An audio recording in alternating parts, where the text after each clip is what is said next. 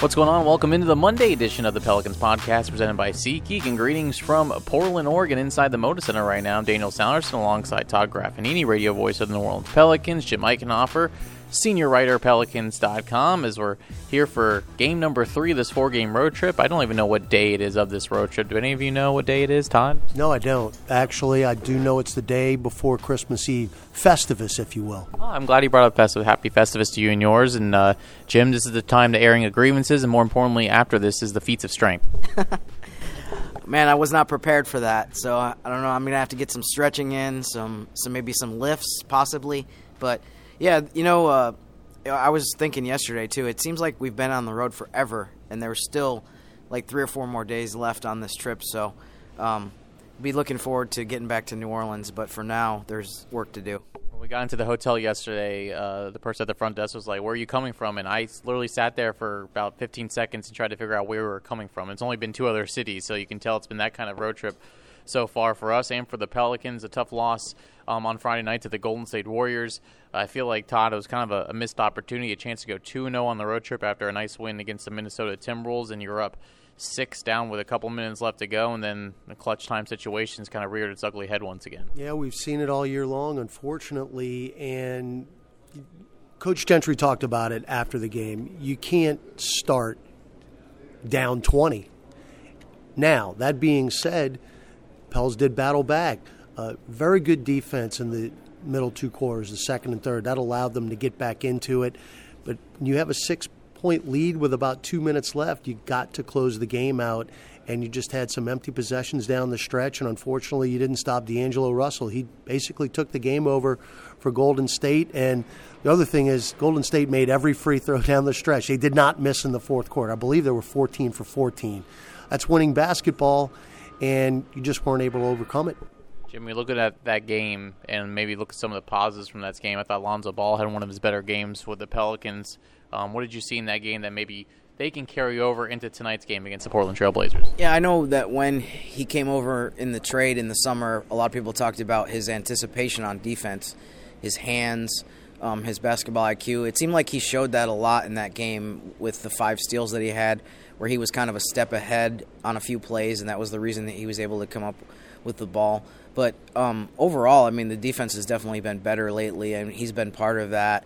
Um, I think in a lot of areas, um, even though Golden State's free throws were huge in that game, especially like you said in the fourth quarter, it does seem like the free throw attempts for the other teams teams are starting to come down a little bit. The three point shooting hasn't been um, lethal in a lot of the games the way it was maybe consistently earlier in the season. So um, Pelicans are definitely at least putting themselves in a position where they don't have to play amazing on offense and shoot 55% from the field and score 120 points to to win some of these games. So I think that is something that is a at least a little bit of a positive takeaway that hopefully that they can continue to be more competent defensively so that they you know don't don't not only don't lose games by 15 20 points but also you know have a chance to win consistently night in and night out I'm glad you brought up the defense, Jim. I want to go back to you on this one. Three straight games now of holding opponents under 110 points. Their defense rating in the last three is third, with a team that was 29th for most of the year. I feel like at least you've been seeing uh, some improvements on the defensive end, especially uh, during the road trip and that last game against Brooklyn at home. Yeah, and a lot of the players have talked about how they, they think that the communication is improving. I think part of that is definitely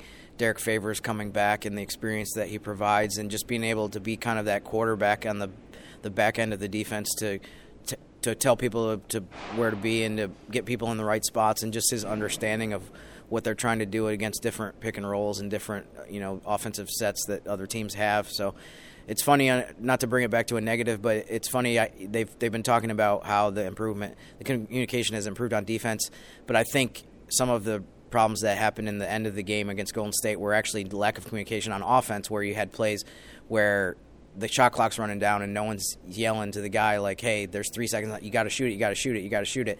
And I mean, the coaches can the coaches can and do yell from the bench. Five, they count it down five, four, three, two, one, or they yell. You got to they yell green. You got to shoot. But if you're in an arena that, that I was impressed by Golden State's crowd for a team that has the record that they do. When you're in, in, an arena that's that loud at the end of the game, you need someone who's ten feet away from you yelling "shoot, shoot, shoot." You might you might not necessarily even be able to hear the coaches, especially if they're they're the other end of the court. So Um, that was something that was just something that stuck out to me, and hopefully they can not only get better communication wise on defense, but also on offense. I'm glad you brought that up. It was that Brandon Ingram shot clock violation at the end of the game that turned out to be very costly when no one really communicated to Ingram that there was that many seconds left and ended up being a shot clock violation. And then the Golden State Warriors scored on that last or that next possession after that. Let's talk about tonight's game against the Portland Trailblazers. We've seen the Portland Trailblazers once. It was back home in November when the Pelicans did win. They caught a little bit of a break with no Damian Lillard in that game with back spasms. He will play tonight. Uh, we don't know about Carmelo Anthony's situation. He sat out. But, Tom, let's start with the, the man in the middle for uh, Portland who's been playing lights out the last few games. That's Hassan Whiteside. Yeah, he's got 14 straight double doubles, and that is second all time only to Bill Walton, who had over 30 uh, way back when. But uh, Whiteside had a historic game the other night against Minnesota. He had 16 points, 22 rebounds, and seven block shots. So that has never happened in the history of the Portland Trailblazers. This, when when he wants to play, he is a dominant force down low. Now he had a double double in that game in New Orleans, but it was basically garbage time type of rebounds where he, he was able to get there. But uh, you know, it's going to be a test now. It's good to have Derrick Favors back though with him because Favors was not on the floor when these two teams played the first time, and we'll see what Jaxson Hayes can do against him. But yeah, he has been very, very tough as of late. This is a team that's won four in a row. Jim, when you look at the Portland Trailblazers and Carmelo Anthony, whether he plays or not, how has that dynamic changed with him on the floor for them since he started, he made his debut against the Pelicans in November? Yeah, I think he definitely, especially initially, gave them a nice jolt of energy. Um, just having a new player, having a guy that people were excited to have on the court and it seemed like he did play really well at the at the start of his tenure here. Um, Portland's actually kind of doing to me what they always do, which is they start off kind of slow, and then they get hot. They start out five and twelve, which I think at the time was genuine reason for crisis mode and panic here because I mean this team has been so successful, especially in the regular season for the entirety of Damian Lillard's time here and C.J. McCollum. But they've after starting out five and twelve, they're nine and four since then, including the four game winning streak that that Todd referenced. So I just feel like always with them that even if they start off shaky or poor at the beginning of the season, by like February and March, they're they're hitting their stride, and I I feel like they're probably going to do the same thing again this year. Keep in mind they're also without Zach Collins and Jusuf Nurkic, two guys that they can really use down low. So going into tonight's game, Jim, what are some things that we should look out for, whether it's the Pelicans on the defensive end or offensive end, that may help them win this ball game tonight? Yeah, I think one of the things, unfortunately, that is I keep talking about is somewhat out of your control is the shooting has to get better. I mean, the Pelicans have not shot well for a pretty extended stretch here. Um, it seems like I'd, ha- I'd have to go back and look at the numbers to prove this with evidence, but it, it seems like maybe the last week and a half, two weeks of the season have been by far their worst stretch um, shooting wise. So there's not much you can do about that, though. I think other than maybe shot selection. Maybe I think sometimes maybe they need to take the ball to the basket a little bit more, try to get some more free throws, and and not have games where they're not shooting threes well, but they're still taking so many. So I would say I would say that's one thing. I mean, you're you're not you're not going even if even with the, how much the Pelicans have improved defensively lately. I can't see winning in this arena unless you play at least a decent or above average game at the offensive end. Let's talk about Wednesday night a little bit before we get out of here, just because we will not have a podcast on Wednesday due to the Christmas holiday. But the Pelicans do have an opportunity to play on Christmas, I believe, for just the third time in franchise history. Yeah. One as the Hornets, one as the Pelicans. Remember, the last one was in Miami. Mm-hmm. Uh, a very low scoring affair. It was the first game of that morning, and let's just say I feel like they were still asleep during that game. But uh, nonetheless, here, a chance to play on Christmas once again. This time, the last game of the night against the Denver Nuggets. Todd, for your first experience here in your first year, you get to play on not to play, but you get to broadcast the game on Christmas. Just the meaning of being one of the 10 teams to play on Christmas has to feel pretty special for them. No question. I mean, and it, it is an honor to play on Christmas Day because a lot of people say, you know, during the NFL season, this is really the first day of the NBA season is Christmas. So to be a part of it is good. Um, now, obviously, the reason why we were picked is because our number one draft pick at the time, uh, who looks like he uh, is improving as far as hopefully getting back on the court, which is good news. But no, it, it is an honor to play on Christmas, and hopefully we can put on a good show. Denver, you know, they're playing well again. They uh, they beat the Lakers uh, last night in Los Angeles, so uh, you know we were able to get Denver early in the season. That was actually our first win of the year. Uh, back in New Orleans, but they're playing at the top of their game as well. So it ought to be a um, festive night at the uh, Pepsi Center. Between Festivus, Christmas Eve, and Christmas, it's just in Hanukkah right now. All the holidays are rolling together at once. Jim, just your thoughts on uh, the Pelicans playing on, on Christmas Day this year? Yeah, I don't know if I can add too much to what Todd said, but just to go back to kind of a brief history, it is. Hopefully, there'll be a better result this time than compared to the first two times that New Orleans played on Christmas. I think I can't remember exactly, but I think the first time when they played there on Christmas and they were the Hornets, it was like a noon game in Orlando. Yep. So it was like 11 a.m. Central Time.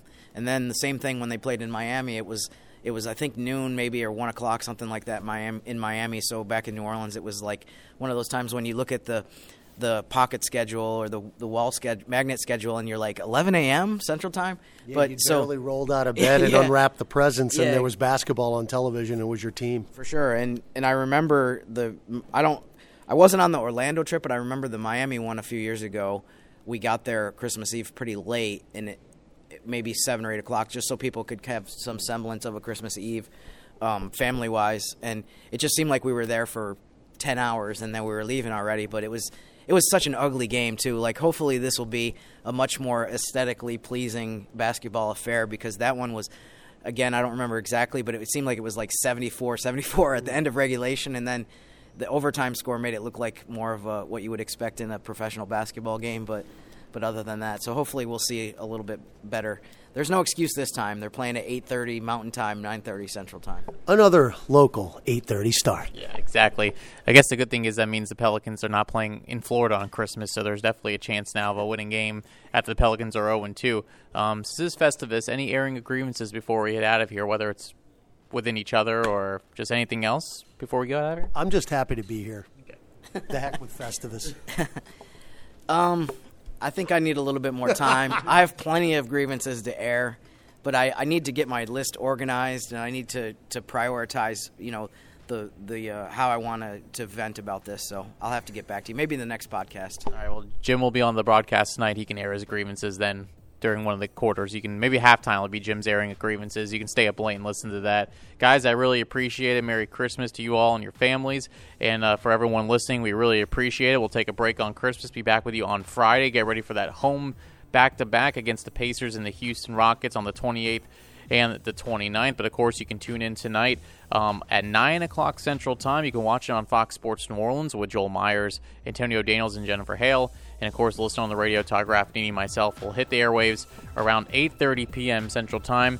And as Todd mentioned, 8:30 start on Christmas Day. We'll have Pelicans warm for you at 8, so you'll have plenty of time to unwrap presents. You can have breakfast, lunch, dinner, dessert, all of that, and then get ready for some Pelicans basketball, as is the last game of the night. And then the Pelicans will head home the day after Christmas and get ready for that home back to back. Of course, this podcast is presented by SeatGeek. If you are a new uh, new user for the SeatGeek app. You can get 20% off by using the code GOPELS, all one word, all caps. Again, for first time users, as SeatGeek is the official sponsor of the Pelicans podcast. Until Friday, we'll talk to you tonight first on the radio in Portland. Have a Merry Christmas, everyone. Happy Hanukkah, happy holidays, and uh, we'll talk to you soon. Thanks for listening.